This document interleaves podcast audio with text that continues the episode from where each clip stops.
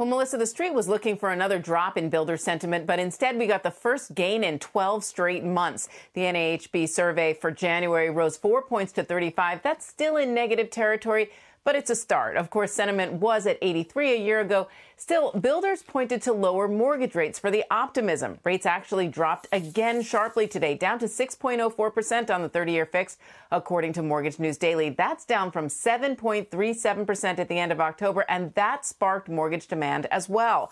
Mortgage applications last week jumped twenty-eight percent from the pre- previous week. Now, some of that is coming off the holiday lull, but more of that is, of course, the lower rates, as both demand for refis and home purchases rose.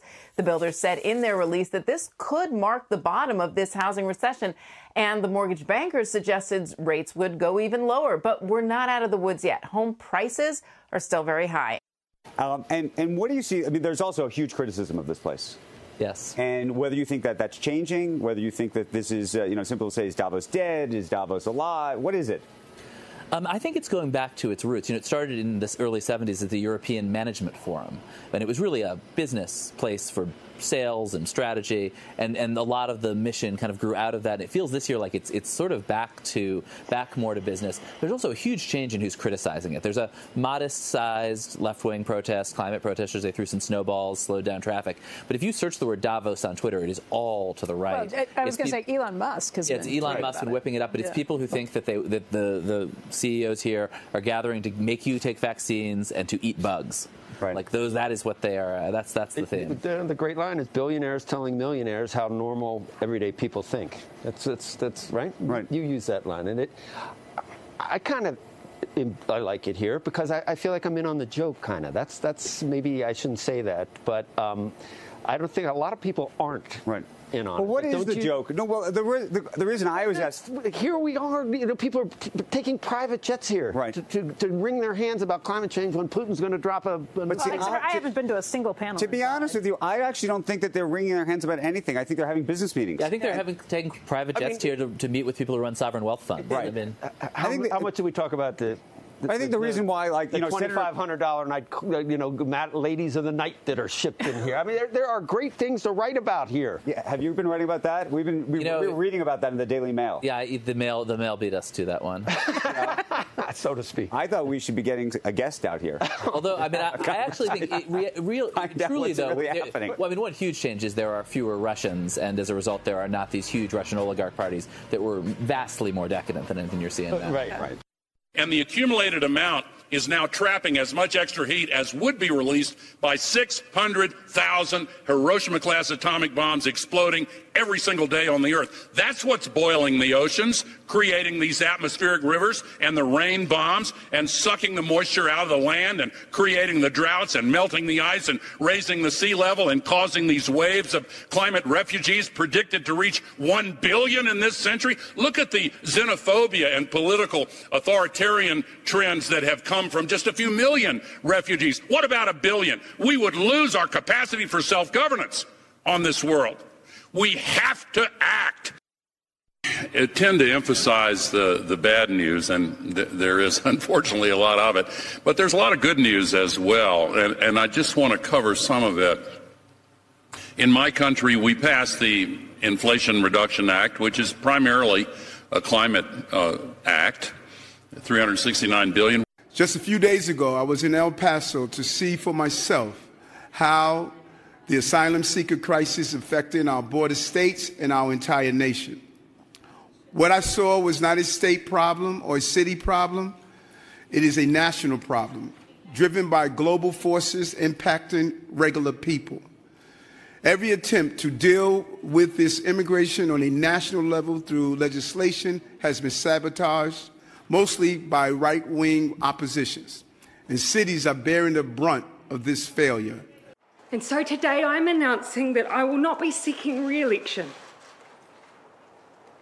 and that my term as Prime Minister will conclude no later than the seventh of February. This has been the most fulfilling five and a half years of my life, but it has also had its challenges. I know what this job takes, and I know that I no longer have enough in the tank to do it justice. Now we learned that President Biden had roughly twenty classified documents, including some marked top secret in three different locations by Biden's own standard. Wasn't Biden totally irresponsible with classified information? And aren't we right to wonder, to use Biden's words, quote, what data was in there that may compromise sources and methods? Well, and I think we'll get to the bottom of all of that. I mean, that's why special counsel uh, has been appointed by Attorney General Merrick Garland. He did the right thing there to look into it. Um, you know, I'm hoping that we will keep a sense of symmetry about our analysis of these situations and a sense of proportion about the underlying offenses. There's some people who are trying to compare uh, having a government document um, that should no longer be in your possession to inciting Uh, a violent insurrection against the government of the United States. And those are obviously completely different things. That's apples and oranges. So we should keep a, a sense of proportion and measure about what we're talking about. And when you stop and think about it, it's pretty extraordinary that we, select group of human beings, because of whatever touched us at some point in our lives, are able to sit in a room and come together and uh, actually talk about saving the planet. I mean, it's so almost extraterrestrial to think about, quote, saving the planet. And if you said that to most people, most people, they think you're just a crazy tree-hugging, lefty, liberal, you know, do-gooder, whatever, and, and there's no relationship. But really, that's where we are. And welcome back to the Unregulated Podcast. This is episode number one hundred sixteen. Wow. Here on Thursday morning, January nineteenth, I am your co-host, Tom Pyle. And I'm your co-hostess, Mike McKenna. How's it going, Mister McKenna? I haven't seen you in a while. What's going on in your world? Not much. Just trying to, same as always, trying to track down some things in the federal bureaucracy and trying to write some columns that me and fifteen thousand of my closest personal friends will read and then not like after they read it a couple of times. fifteen thousand, that's a pretty big audience compared to our Actually, I'm getting up around our unregulated podcast following. We got to up this, we got to up these numbers this year. So my, my reads are shorter. We need to settle, we need to set a goal for ourselves. We, we need to settle at scores. least at least double our our listenership. Okay, everybody out there who's listening, Shanghai one of your friends, make them listen too. All right, so uh, you know, good news on the housing market. The the the bubble may not uh, may not happen, and uh, things are rebounding according to C N B C. You don't Fast actually, Money. You don't actually believe that, do you? No, I do not believe it in I one. Mean, if these guys, in, are... in any way, shape, or form, mortgage rates are still wickedly high uh, I mean, for for most people, since have... they've spent most of their adult lives with relatively low or no interest rates. So yeah, uh, I don't think we're out of the out of the woods yet. Yeah, so. I, I was I was going to say Brian Moynihan from Bank of America, the C E O, saying this is the lowest interest rates we've had in five thousand years. Leaving aside whether he can know that or not, I'm like, these things aren't even the lowest interest rates in my life. What the hell are you talking about? Exactly.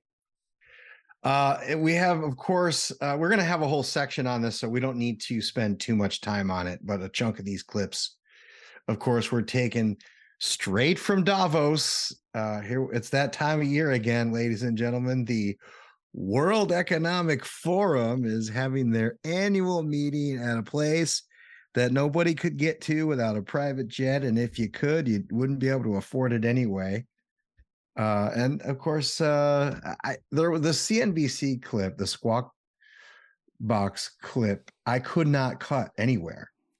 No, it was all good stuff. It was a it was a solid, solid description of the whole operation, right?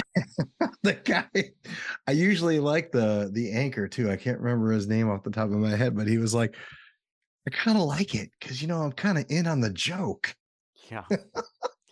Yeah. So. I, I, you know, it's, it's, and besides, it lets you listen to Klaus Schwab, you know. Oh, we're going to have a little bit of Klaus. We're going to have a little Klaus, some more Klaus compilation a little bit later in the show. I'll wait for it. And, of course, the parties suck this year because none of the Russian oligarchs were invited. John Boehner John Boehner wasn't there. Neither were the Russian oligarchs. Lousy parties. So we had a little bit of the uh, bipolar Al Gore uh, mixed in there. Yeah. Haven't heard from old Al in a while. So, uh, yeah, I, you know, it, these Anglo-Saxons are all pretty much the same, right? If you don't agree with them, they start yelling. They start, they, the volume goes up and the speed goes up. They don't actually change any of their arguments. They just holler at you. I was like, you know, he's, he's, he's edging dangerously close to the precipice of being like, you know, that, that guy on The Simpsons, dear editor, I am not a crank. You know, he's, right. He's right. that, he's, well, he's becoming that guy. I, you know, the thing is, nobody can obviously interrupt these guys, because I, if I was in the audience, I'd raise my hand and say, hey, I don't mean to be that guy, friend, but uh, your money now, where did it all come from? That's right. I was just going to I was going to bring that up again, remind folks that uh, Al Gore is along the lines of many of the illustrious politicians who came uh, to Washington with, well, I take it back. He had some daddy oil money. Uh, he had some, we, we forget. Yeah, they had some money. He, he but, was uh, heir to an Occidental uh, petroleum. Yeah, but, uh, but, at, right. And he added onto it by selling that that cable thing to. Um, he sold the, he the, sold the cur- current T V to Al Jazeera. Al Jazeera, to, yeah, which was to uh, the uh, uh, Saudis. So, Mister Green Jeans there, Mister Angry, uh, made most of his money off of. Off of the backs of... Uh, we have to act now. Uh, All right, I'll start. You can't fly home on your jet. Right. So we're gonna we're gonna have to act now. There's the, there's an action for you. And of course, Happy Al was was bragging about how the Inflation Reduction Act, in air quotes, uh, was really a climate uh, a climate spending spree. So he's right about that. Eric Adams is wringing his hands. Yeah. Over the immigration crisis and blaming uh, everything on right wingers. You know, the more I listen to that guy, the more I think he's an idiot. Um, you know, I mean, he, it it everybody who's worked this issue for more than ten seconds knows that the guys who put bullets in this thing is a business community. Always, always. They like their workers illegal and unable to access American legal protections. Yeah. And both parties, of course, enjoy the, sure. the, the issue as an issue. Sure. Uh, But I will say this, uh, the the consistent theme throughout the uh, both Davos and uh, the podcast is it's everything is the fault of the right winger.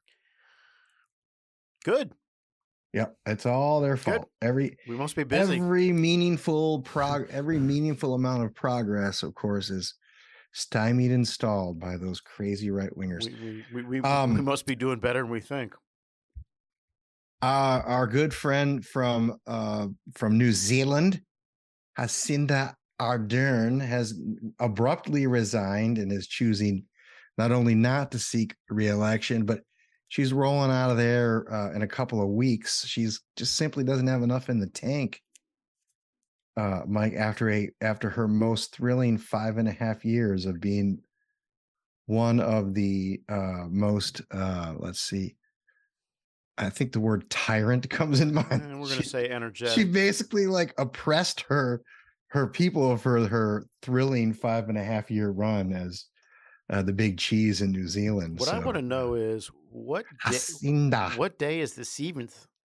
Is that the seventh? Is that, is there the seventh? The seventh is that, I think it's after the sixth and before the eighth, but I'm like the seventh. What you people aren't even speaking English down there. I mean, it's bad enough you're a province of Australia, but come on, man, step it up. Speak English. Effective the seventh. So uh, I can't, a funny take. I can't, I can't even. I can't even repeat what she said about February because I was like, all right, I've never heard that pronunciation in English. I don't even know what month that might be. Yeah, she is uh, something else. So our our friend, not our friend, but one of the. The Twitter uh, uh, gentleman that you turned me on to, three-year Letterman. Yeah, man. He had this to say: breaking, New Zealand's president Jacinda Ardern, now Acorn, he called her Jacinda Acorn, has just announced that she is resigning. Since New Zealand is an Australian province rather than a, than a country, See? and must answer to Sydney, See? she can only do this if Australia lets her.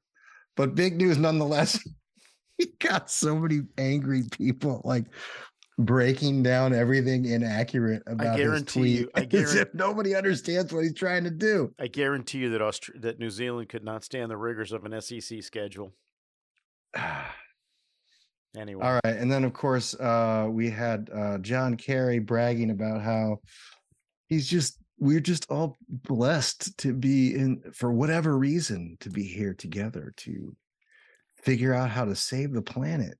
It, so, you know, uh, it's you, like you, we're extraterrestrials or something. When Extra. you, when you, when you, when I heard that, my first thought was, thank God we never let this guy be president. I mean, if that's if that is the amount of hubris inside his worldview, like those of us in this room are going to save the planet. I'm like, you guys couldn't get home without your private jets and your your your, your handlers and your limos and all this other stuff. The idea you could save anything is ridiculous. I mean, I, I give special, very special envoy Kerry full credit for being smart enough to marry well twice. Um, and you know, and that's about all. That's about it. That's that's the that's entire. About it. It's the entirety of his career. He married twice. He married well twice, and set up in Massachusetts, where pretty much uh, anybody with a D after their name can get elected. You know, uh, I didn't think about it until just now, but um, his career uh, was eerily his career trajectory was eerily similar to that of former Senator John McCain's. If you if you think about it, there's a lot of parallels there. Well, one thing, right?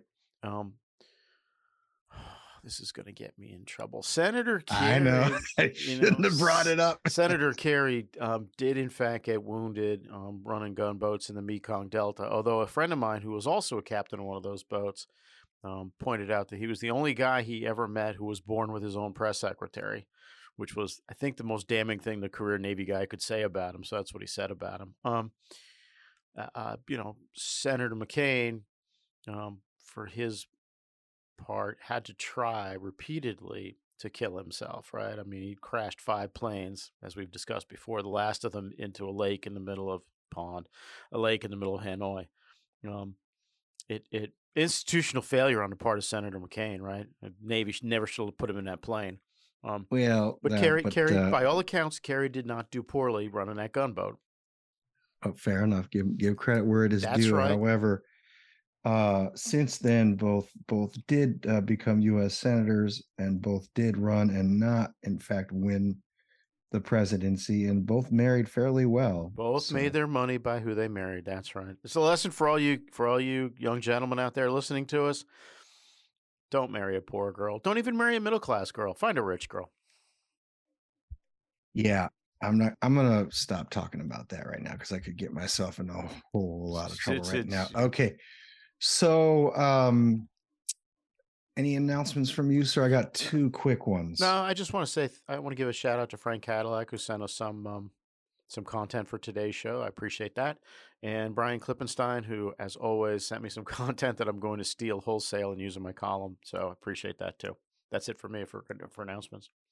Okay. Uh, I wanted to just make an announcement that uh, apparently a representative from Florida, Greg Steube. Steube, yeah. Steube. Yep, yep. Steube. Is in the hospital. Um, this is from Florida Politics. Yep. Uh, as of this uh, this morning. Was hospitalized after a fall from the roof of his home. Um, the uh, office provided a statement. Uh, the congressman was involved in an accident on his property late this afternoon yesterday and has sustained several injuries. Uh, have, have heard more recently that he's in stable condition and will be recovering uh, likely uh, fairly fully, but uh, twenty apparently is a plus twenty-foot fall. So Um, not like one hundred percent uh, in align with him, especially more recently, is is st- stumping for a certain speaker. But uh, we certainly wish a speedy recovery for the for the Sarasota Republican. Yeah, he's a good guy. Um, he's a good guy, but he's of an age where he should stay off roofs. Yeah, one one interesting or or just an anecdote, just a. a data point here in this story. Uh, apparently he was found by a staffer for uh, Congressman Vern Buchanan. and uh, and the way he found him was he was part-time Amazon driver and he was making a delivery. So oh, I man. guess uh, the, world's a the, the Buchanan staffers moonlighting, you know, they just jacked up the uh, staff salaries. So I don't know what's going on there. I suppose while we're doing shout outs, let's do a real quick one to my former business partner and good friend, Gary Andres, who is going to be the staff director of the, for his third committee. He's going to go run House Budget for the Republicans. Um, oh, he, good for him. He has run House Energy and Commerce, and he has run House Ways and Means. So now he's going to go run House Budget. In his never-ending quest to become the House, um, uh, the House version of Eric Euland, who was, of course, my former boss, who ran um, a probes and I think budget on the Senate side. So, how would you rank his tenure at at Ways and Means and E and C? Uh, E and C was pretty good, right? He had Joe Bart. It's hard to look bad when Joe Barton's your chairman, right? And um, Ways and Means pretty good, right? He got the he got the um, president's tax cut uh, tax package for. Oh, he was there for that. Yeah, okay, yeah, yeah. cool. Yeah, good. And Kevin Brady again. Hard to look bad when you're um, when you're staffing Kevin Brady, right? He's just a smart guy who does the right things. All right, so another one. This was this caught my attention, and it hasn't really which which is not to underestimate. Let me just stop. Which is not to underestimate Gary's skill level, which is very very high. Oh, I see. Sorry. Okay, Go yeah, ahead. Yeah. Yeah. Anyhow, this is this is very somber. Uh, this is a report from Catholic News Agency on January fifteenth. Catholic priest burnt to death in Nigeria uh, died after uh, armed bandits attacked his residence in the village of Kafinkoro at three a.m. I butchered that, I'm sure. Um, so it was on Alhaji Sani Bello Abu Bakr, the governor of Nigerian state of Niger, where the attack took place, described it as ungodly and inhumane. Um, and his priest, uh, the priest's name was uh, Father Isaac Aki. Yeah, the story burned to death. Yeah, the story I read on that got all the way through. It never mentioned the religion of the people who burned him to death. Hmm. So. So God rest your God rest his soul. Um, Let me help you out. It was the followers of Muhammad. Yeah, I kind of knew where that was going, but just want to make because since, since the reporter didn't seem to think that was a relevant fact, I just wanted to add it. All righty. Well, let's start with um, let's start with Davos. We just gotta we we gotta roll through this. Yep. Uh, so uh, our favorite event, which Mike was invited at the last minute when he served President Trump, but regrettably declined to go. And I suspect it was because he couldn't order a pair of those fancy snow boots in time that I sent him for his journey. Uh, Davos kicked off this year's Davos kicked off with the president of the World Economic Forum, Klaus Schwab. Evening, and a very cordial welcome to the annual meeting twenty twenty-three. I express this cordial welcome on behalf of the Board of Trustees and my colleague, Jorge Brend, the President, and all the members of the Management Board, as well as all the people who are here to make your stay here enjoyable and productive. That's enough. We couldn't meet at a more challenging time. We are confronted with so many crises simultaneously. What does it need to master the future? I think to have a platform where all stakeholders of global society are engaged. Governments, business, civil society, the young generation, I could go on, I think is the first step to meet all the challenges. Good evening. That's enough. Aaron McKenna. Yeah, you get a, you get a. What does you, it take to master the future? You got a guy from Bavaria who's got the who's got the regional accent of Hitler, and he sounds like Hitler when he talks. The same damn cadence. I, I, I, I you know what? The good news is he's eighty-four years old. He'll be dead eventually, as we all will. Um, with any luck, he'll go before the rest of us. But, um, but uh, I, Oh, there's there are so many doozies here. Let yeah, me let me just let's just pick one or two more. I don't want to waste let me, my whole no, life. I want to roll through a couple of these because they're they're all just indicative of the the, the nightmare the that is, we they don't understand that we're like maybe in the past nobody was paying attention to this garbage, but we have now avenues for, you know, a little bit of access to it. So we heard a little bit from Angry Al and Happy Al. We heard one little snippet from from. From uh, uh, Special Envoy Kerry. Here is a, a, another choice clip from Kerry. You know, the, the State of the Union's coming up, and the president's got to, you know, and I think will will because he believes this. We got to move this because that's the only way we keep one point five degrees alive. So how do we get there? Well, the lesson I've learned in the last years, I've learned it as secretary, and I've learned it since, reinforced in spades. Is money, money, money, money, money, money, money. And I'm sorry to say that. I mean, yes, technology, yes, exciting new initiatives, yes, organizing, winning races politically. I mean, what happened uh, in, in the midterms in the United States is nothing less than miraculous. It happened because young people voted. And the second most voted issue was climate. I stopped you there. I, I played it that far because I wanted you to uh, do your your frequent reprise about things that some politicians are saying. So climate was the issue, huh? It's, that saved the midterms? No, this guy. This guy. I mean, I, I I think I finally figured him out. He's organized his own life around money, so he figures everybody's organized their lives well, around money. Well, whose money, money, money, money is he talking well, about? Well, he's not talking about his, obviously. No. He's not giving any of his up.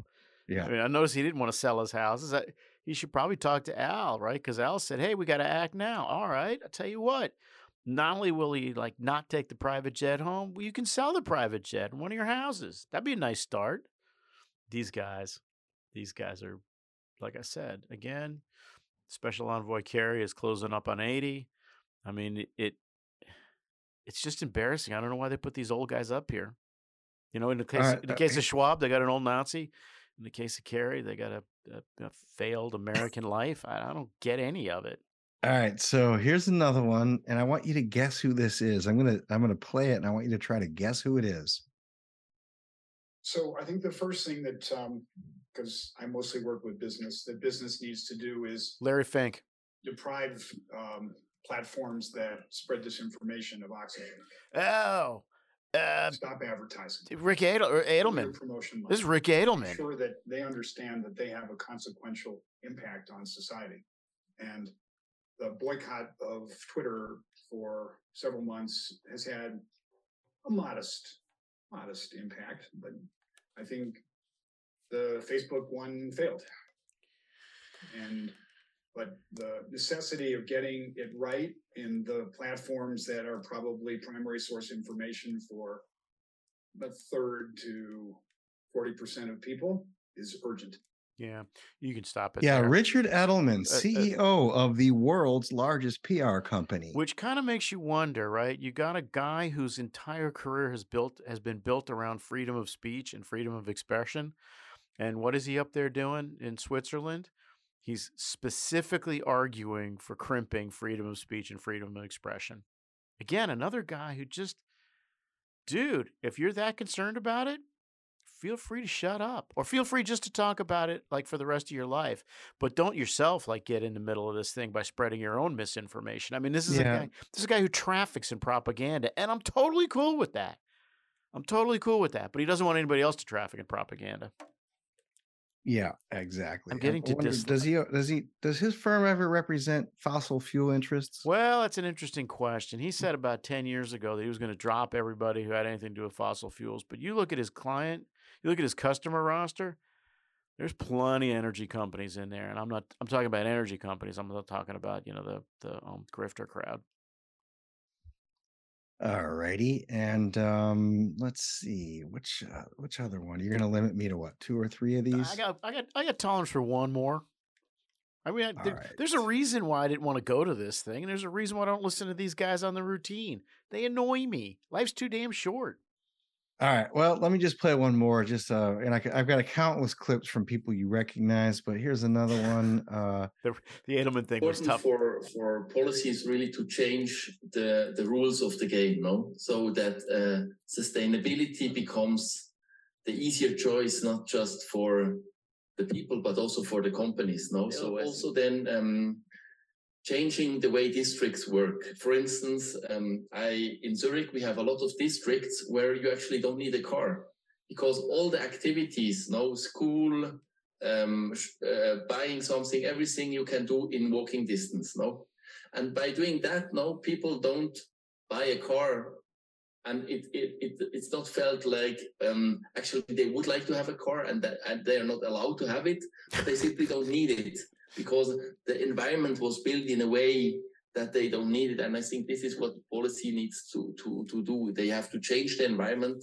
So a sustainable lifestyle, uh, a lifestyle in harmony with nature is the easiest way to go. And, and also for the companies. No? And, and here perhaps a last point. I really like what you said on following through. No, we had all these nice commitments. We had the Paris Agreement.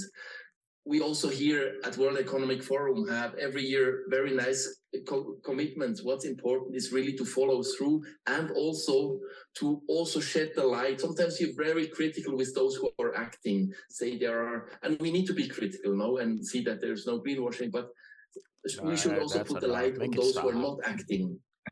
That's awful. That's that U N guy, right? No, no, this is a Swiss member of parliament. Why are we listening to him? Bastian Girard. I just, I just, it just, it just needs to get out there. No, this is not. No, you know, I, you, this, this is something. Okay, you know what? You know how the, you know how the, the, the comments we get is sometimes you and me have to disagree on something. I'm going to disagree with you right now on this. This is the last. We need to stop paying attention to these morons because it doesn't make me any smarter. It doesn't make us any smarter. It doesn't make us any more tolerant or bring us any nearer to God. All it does is like um, it eggs on our, our our existing prejudices, and it shows that it makes me feel sad for feeble old men like Gore and Kerry. No, he's a young, this was a young man. Though. Yeah, yeah, no, it does, and, and it and does, the youth are the youths are are there. They're prominently. Yeah, yeah, I heard that. And, and, They're the it, future. And and to say that I don't care about what the Europeans think about the world is to wildly overestimate how much I care. And you know what? I'm just like every other American, which is why that, by the way, that three-year Letterman is so damn funny, because it's an acknowledgement that Americans literally couldn't possibly care less what's going on in the rest of the world, except maybe like the borderlands in Canada and Mexico. So, all right. So here, here's my big. I will, here's, I will. I will close by saying this: one thousand forty private jets flew in and out of Davos during the World Economic Forum last wow. year. Over or under on the number of private jets next year? Oh, I'm this sorry, year. this year. Do we do more? Probably more. one hundred forty were in the logs. one thousand forty private jets this year or last year? Last year. Oh, probably more. Higher this year. or lower this probably year? Probably more this year.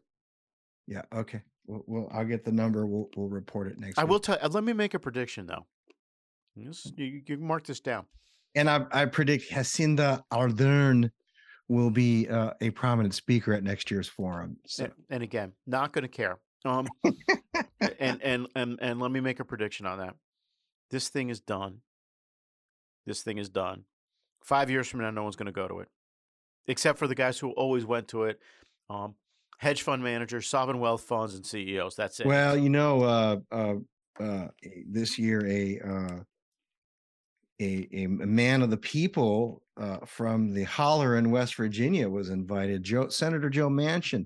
He's been hobnobbing lately with Bill Gates, and now he's up at Davos promoting his his wonderful bill on on on uh, making it, you know, access to energy in the Inflation Reduction Act. So I don't get why he's old after- Joe. Old Joe is what is he? Is he running for president, or is he running to be invited to the cocktail parties? He's running to make a bunch of money. These guys all have money. He wants to sell them on making money. But I don't know why he's got to go to Davos. I mean, I'm sure he's, I know he was promised like they were going to get that permitting thing done. So I, I mean, I assume they're going to do that, aren't they? Is that, is that not going to happen? Do you, do you need to, all right, all right, do, all right. Do you mean to tell me? Let's move on. Davos is we're we're in the thick of Davos, ladies and gentlemen. Oh my God. They're deciding your fate as we speak. Okay, you know what? We're gonna have a we're gonna have a reader. We're gonna have a listener poll. I want everybody to email us, me or Tom, with an answer to this question: which do you care more about, the N F L playoffs, or anything that could happen at Davos? Anything could happen or be said at Davos. Come Again, on, I know the answer to that I just question. want to just want to get a number so we have data. Again, ladies and gentlemen, here are your choices: the N F L playoffs or Davos. Which do you care more about? Email me or Tom or anybody you know is associated with the program. We'll collect it. We'll let you know what goes on next week. Go ahead. Okay. All right. We're going to lighten the mood a little bit. Uh, we are going to, this is a sec. There were so many choice segments this week. Yeah, man. That I found from our vice president that I could not Really? limit myself to one. So I am going to play uh, some of Kamala's greatest hits for the past week. And I will start with this baby. I think of this moment as a moment that is about great momentum, inspired by, yes, optimism, inspired by a crisis, no doubt. Um, but inspired by also our collective ability to see what can be unburdened by what has been. And she, that's critically important. She didn't really say that this week, did she? She did. She brought it back. Here's what else she brought back. Think of the movement through the lens of something I love, which is to always think about complex issues through the, the, the frame of a Venn diagram. Venn diagram. I knew Venn diagram was coming. I love it.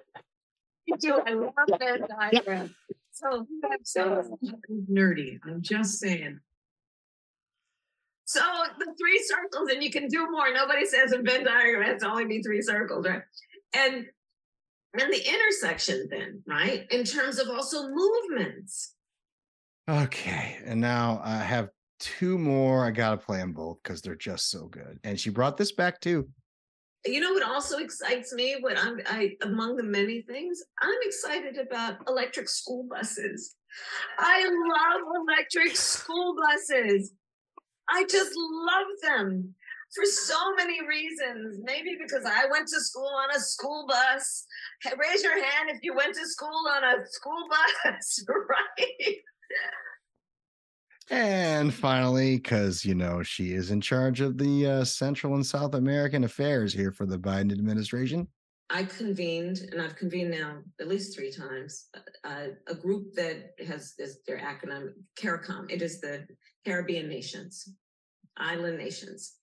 In the Western Hemisphere, that is where the Caribbean is. We are also in the Western Hemisphere. They are our neighbors. We okay, are, and that is just three, and they're all from the same exact forum. We uh, are doomed as a country.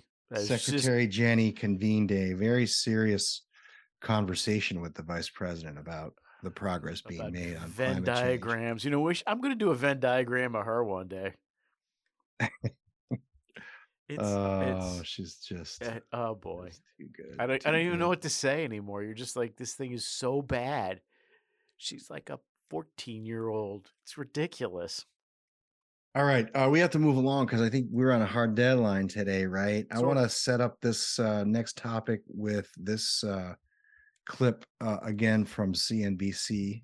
Republicans and Democrats are on a collision course over the debt ceiling, and some lawmakers are already looking for an escape hatch. Now, the Treasury Department is expected to hit its borrowing limit today and start deploying extraordinary measures in order to keep paying the nation's bills. That includes suspending reinvestment in the thrift savings plan for federal workers and pausing new investments in retirement and benefit funds for government employees. But those measures are projected to run out sometime this summer, and both parties are strategizing about what to do if the country ends up on the brink of default. Now, House Republicans are discussing a bill that would let the Treasury Department prioritize certain payments if the debt ceiling isn't raised.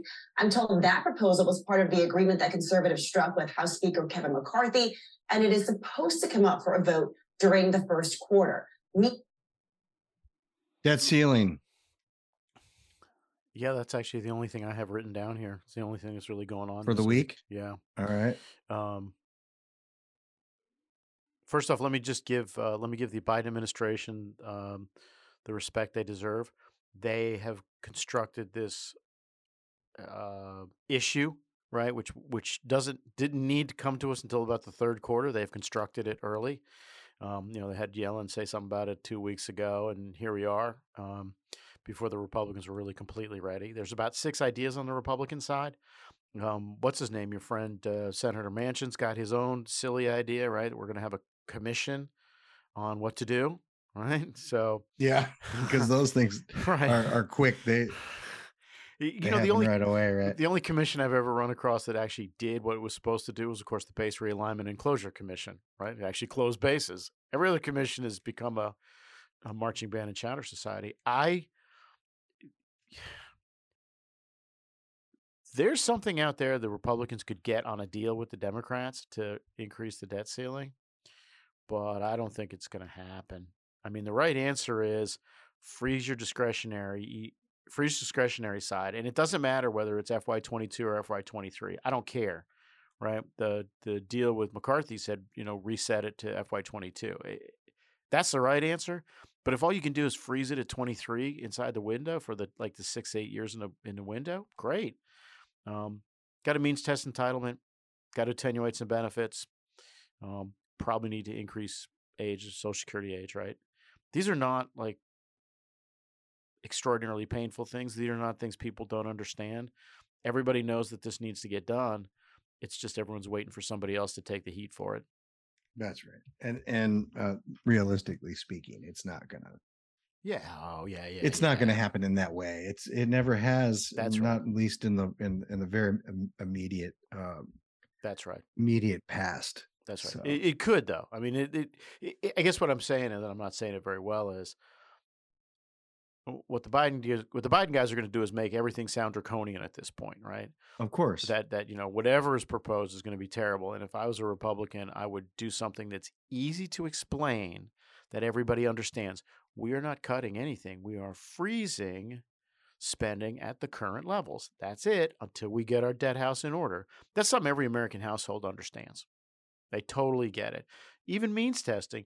Hey, man, you know, does a guy who's got two hundred thousand dollars in passive income, does he really need that Social Security check? And the answer is, of course not.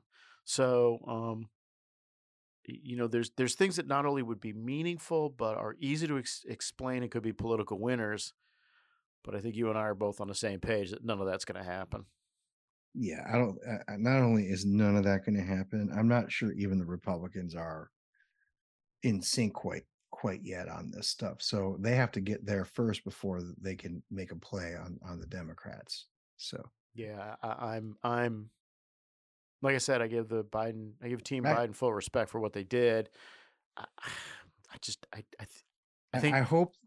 I hope that they. Uh, uh, I hope that the Republicans do a good job, a better can do a good job explaining that the quote extraordinary measures that have to take place aren't. They don't have to be. They're not extraordinary measures. Extraordinary at all. Yeah. Like this is not a crisis situation, right? Uh, it's the same as shutdown politics. It's like, oh, I've got an idea. Let's put a fence around the World War Two memorial. Yeah.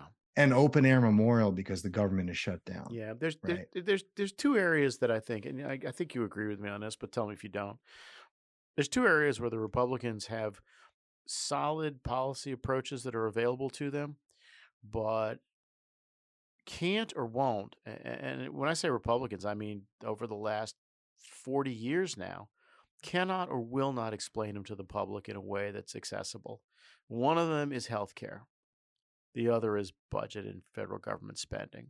You know, it's a, and both, by the way, for those of you who, who don't understand uh, much about D C or listening from America, both of those issues are marked by a priesthood of staffers and sometimes members who benefit from the complexity.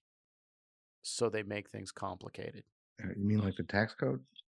Uh, the tax code the same way. The problem with that is there's so many damn people in, in the world who know the tax code. Also, at the end of the day, you pay taxes, so you're just like, hey, I know what that means. Nobody mm-hmm. really interacts with federal government spending. And, you know, unless you're sixty-five, you tried your best to avoid interacting with federal government on healthcare too, right? It, it's just it strikes me that those two issues are very similar. You know, it's marked by a priesthood of staffers who are much more concerned about their own expertise than they are about actual progress. And we suck at it. We've been terrible at it forever. For my whole, for my whole professional life, we've been terrible at it. I don't see how this is going to be any different, this ex- this yeah. particular experience. Okay, so um, E S G. Can we talk a little E S G? Or any more on the debt ceiling? Sorry, I didn't mean to. No, you know, oh, I got the solution anyway, though. I'm not. You want to tell I'm me? Not, It's ten. It's a trillion dollar coin. Just mint that damn thing and get it over with. We need to get Sam Banks-Friedman on the job is what yes, needs to happen. He needs something to do. So. we we got him in custody still, right? He's just put him, put him to work Sam, on the chain gang. Sam, you got a mission. Let's go. Sam, right, I got two, Sam, I got two quick time? hits got, on this. Yeah. Two quick hits on this E S G thing. Yeah. One, Smug Larry. I want to play a little clip from a Bloomberg yes. article. Shall I? Yes. Always. How how much has the political backlash, thank you, to E S G investing had on you and BlackRock? Other than being de- other than being dehydrated, uh, actually, if you just reflect on BlackRock's flows last year, um, the backlash is public. We lost about four billion dollars of flows from various states. Um. But in long-term flows last year, we we we were awarded four hundred billion dollars uh, just last year. Uh, in the United States, our clients entrusted us with an additional two hundred thirty billion dollars. So uh, you tell me, four billion dollars out and two hundred thirty billion dollars in the U S. On the other hand, let me be clear. Uh, I'm taking this very seriously. Uh, we were trying to address the misconceptions. Uh, It is, uh, it's hard uh, because it's not, it's not business anymore. They're doing it in a personal way. And for the first time in my professional career, um, ta- attacks are now personal. Um, they're trying to demonize issues. Um, in terms of all, you know, we were sitting here in Europe. Um, if you do not have a lens towards uh, decarbonization, you're not going to win one, one euro of business. And so I'll just cut it off there. It's fine. I, I'd listen to Larry for Mug a long Larry. time. The more he talks, the more he talks, the more dirt he throws on his own grave. I, Smug Larry. Oh, you know, I mean, four billion. Yeah, uh, people. Well, you right. know, here's. Yeah, th- th- this is a guy who's good. At, I, I, he, he's I, he's good enough at statistics. I sneeze four billion dollars. Yeah, he's good enough at statistics, and he knows what I'm about to say. Right? There's no. She, he didn't actually answer her question. She said that it affected. He said, well, we got four hundred billion dollars in the door. What he didn't answer was, how much did he anticipate getting? How much should he have gotten, right? You know, four hundred billion dollars is a lot unless you were planning on getting eight hundred billion dollars. So um, so he no, didn't answer the say, question. He's not going to say what he thinks he should have got. Right? That's right. He, he, he, he puts well, him in a bad light, one. And two, personalizing, demonize. We're demonizing, demonizing, we're and de- demonizing, personalizing sla- business. What? We're demonizing slavery. That, that never has never, never happened ever. No, people are being mean, mean to me. Every time I think that we're like over going overboard on E S G, I listen to Larry Fink for like even just thirty seconds. I'm like, yeah, maybe we're not doing enough here. Maybe we should like work no, harder. We are not. Uh, uh, let me just say, state for the record, we also disagree. It's not maybe. We are not doing well, enough. Here's my, we are not doing enough. Here's my concern with the whole thing, right? And we had this conversation at dinner with Chris, right? Um, investors have to be able to invest in what they believe in. The problem with the three entities we're talking about, BlackRock, Vanguard, and State Street, are transparency, right? They don't act in a transparent manner. And consent. They don't give, they don't get consent from their investors for what they're doing, right? They just go behind closed doors and do it. I think until we can get some transparency, you, you know, you want to talk about how to hack at E S G. We should we should get some transparency metric in there, and we should get some kind of individual shareholder consent, right? That you can't you can't do stuff without some kind of shareholder consent. Absent that, I think we should break these guys up. I don't think any fund should have a trillion dollars. I just don't. I'm sorry. Two billion cap on in- income. What's the cap on, on funds? I don't know. You don't have to answer right now. Give me, give me, give me. You know, truthfully, yeah. I, I am, I am coming around slowly to this, but I, I'm just like, do we really? Is there some societal benefit that guys like Larry Fink give us that like we need to preserve and protect them? No, I don't think none, so. None whatsoever. I don't think so. Me so. and Bernie Sanders are eventually going to wind up like running for office together somewhere. You better. Well, he'll be around for a while. He's, gonna, he's contemplating running gonna, again. So uh, you're going to be the mayor and deputy mayor of a small town, but I, you know, I just, I, I do. I think we should cut down on the personal attacks on Larry. It's, it's taking its toll on him. You can tell he's very flustered about it. So stop being a. Stop, all right, not st- to be outdone. Stop being a shill uh, for is, the murderous communists in China. Not to be outdone. That was from Bloomberg. That was an uh, interview with a Bloomberg reporter. This is from C N B C again. Bank of America C E O says new E S G rules are needed to reboot capitalism. Yeah, he wants to call it stakeholder capitalism, right? Chief Brian Moynihan said Wednesday that current efforts to produce a set of official global standards on E S G were vital to, quote, align capitalism with what society wants from it. Asked by C N B C's Karen So at the World Economic Forum in Davos whether stakeholder capitalism needed a reboot. Without that definition, without that convergence, what you had is everybody defining it their way.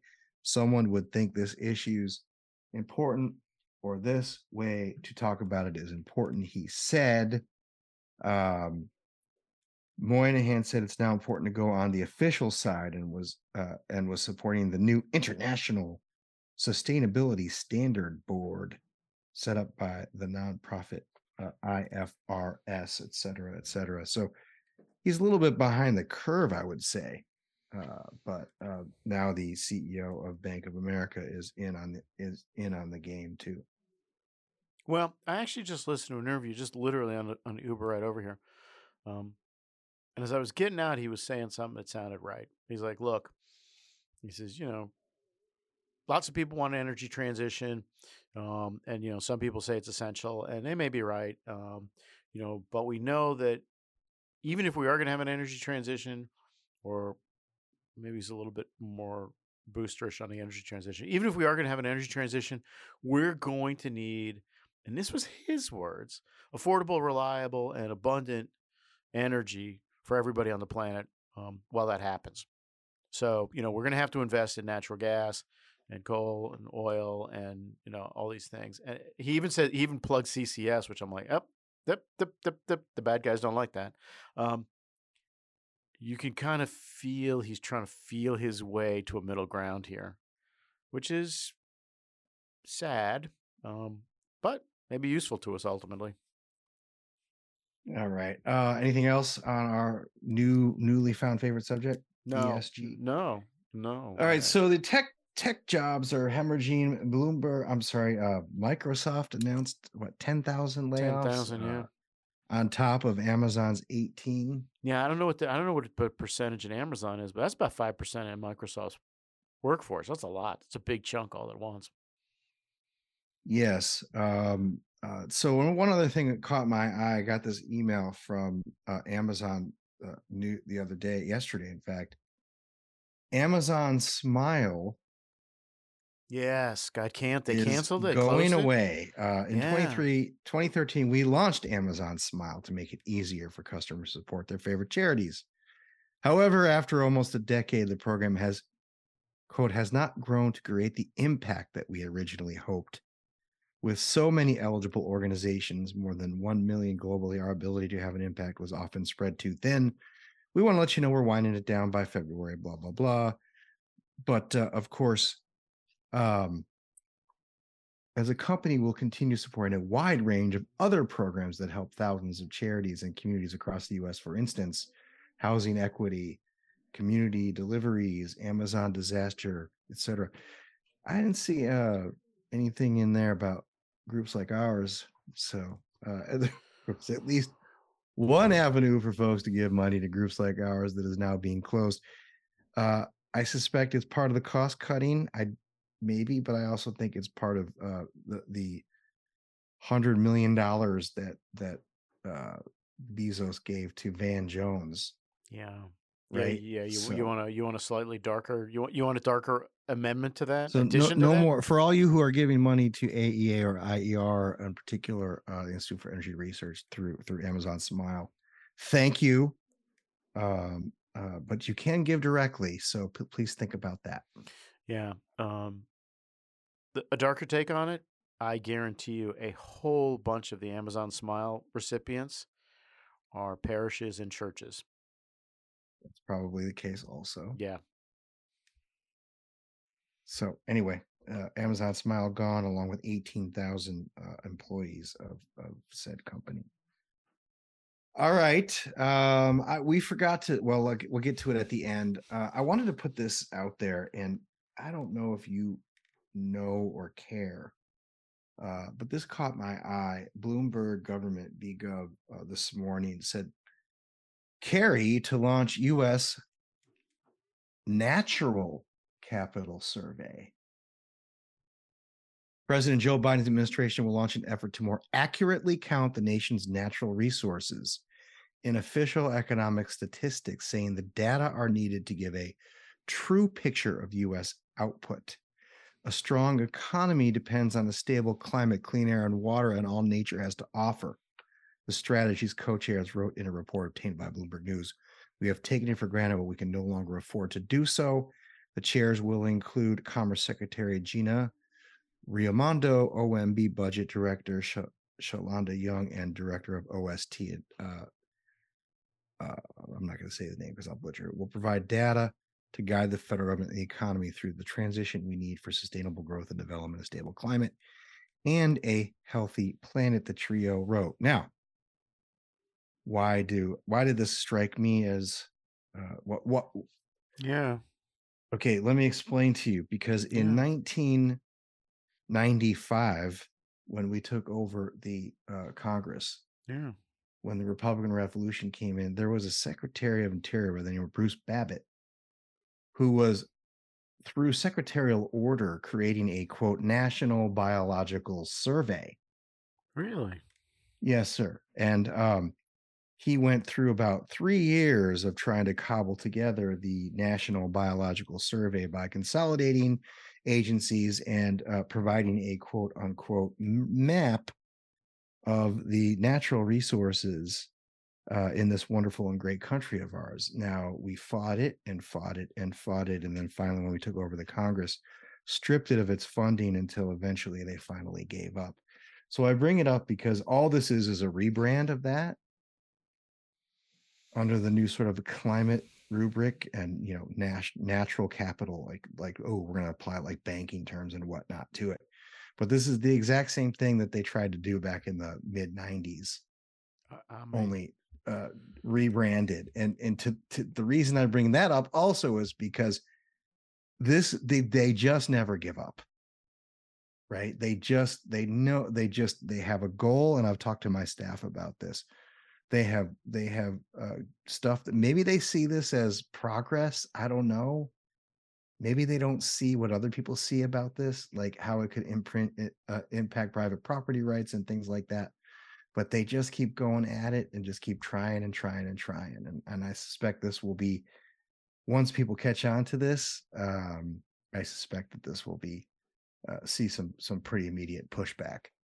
Uh, unless, of course, they want to include uh, an inventory of our natural resources, including coal, oil, and natural gas, and do a seismic survey of our offshore. Uh, uh, but I doubt that that's going to happen. So yeah, I'd let, uh, that that last part will, of course, be the right answer. But like you say, it, this is not going to this is not going to be used for good purposes.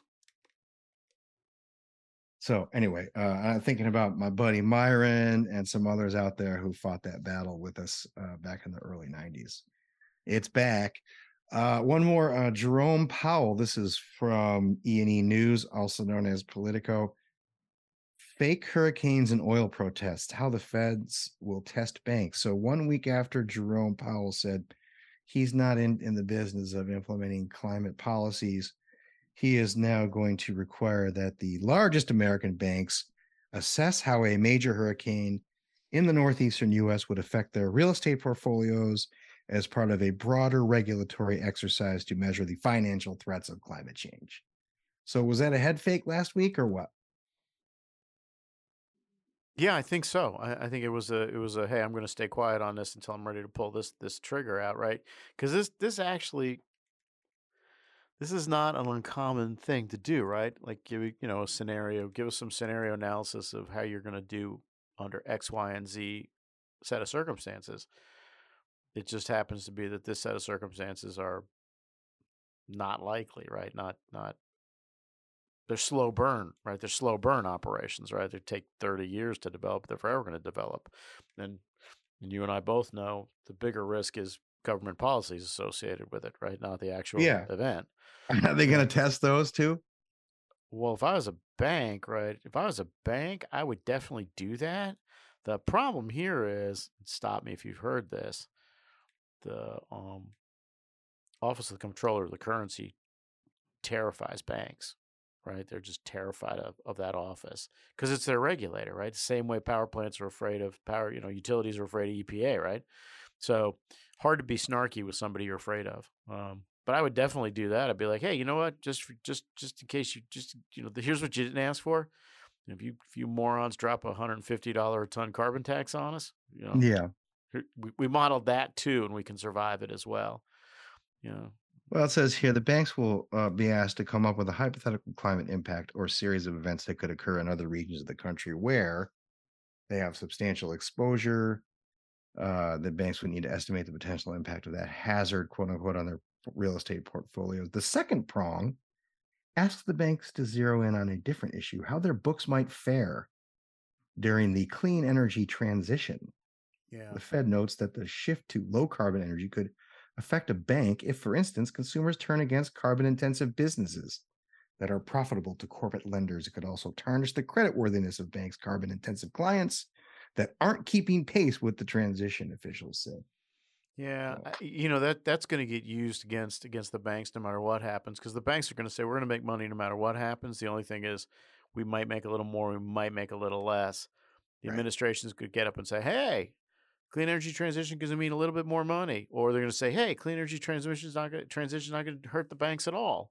So it almost doesn't matter how the banks answer this; administration's going to use it against them, right?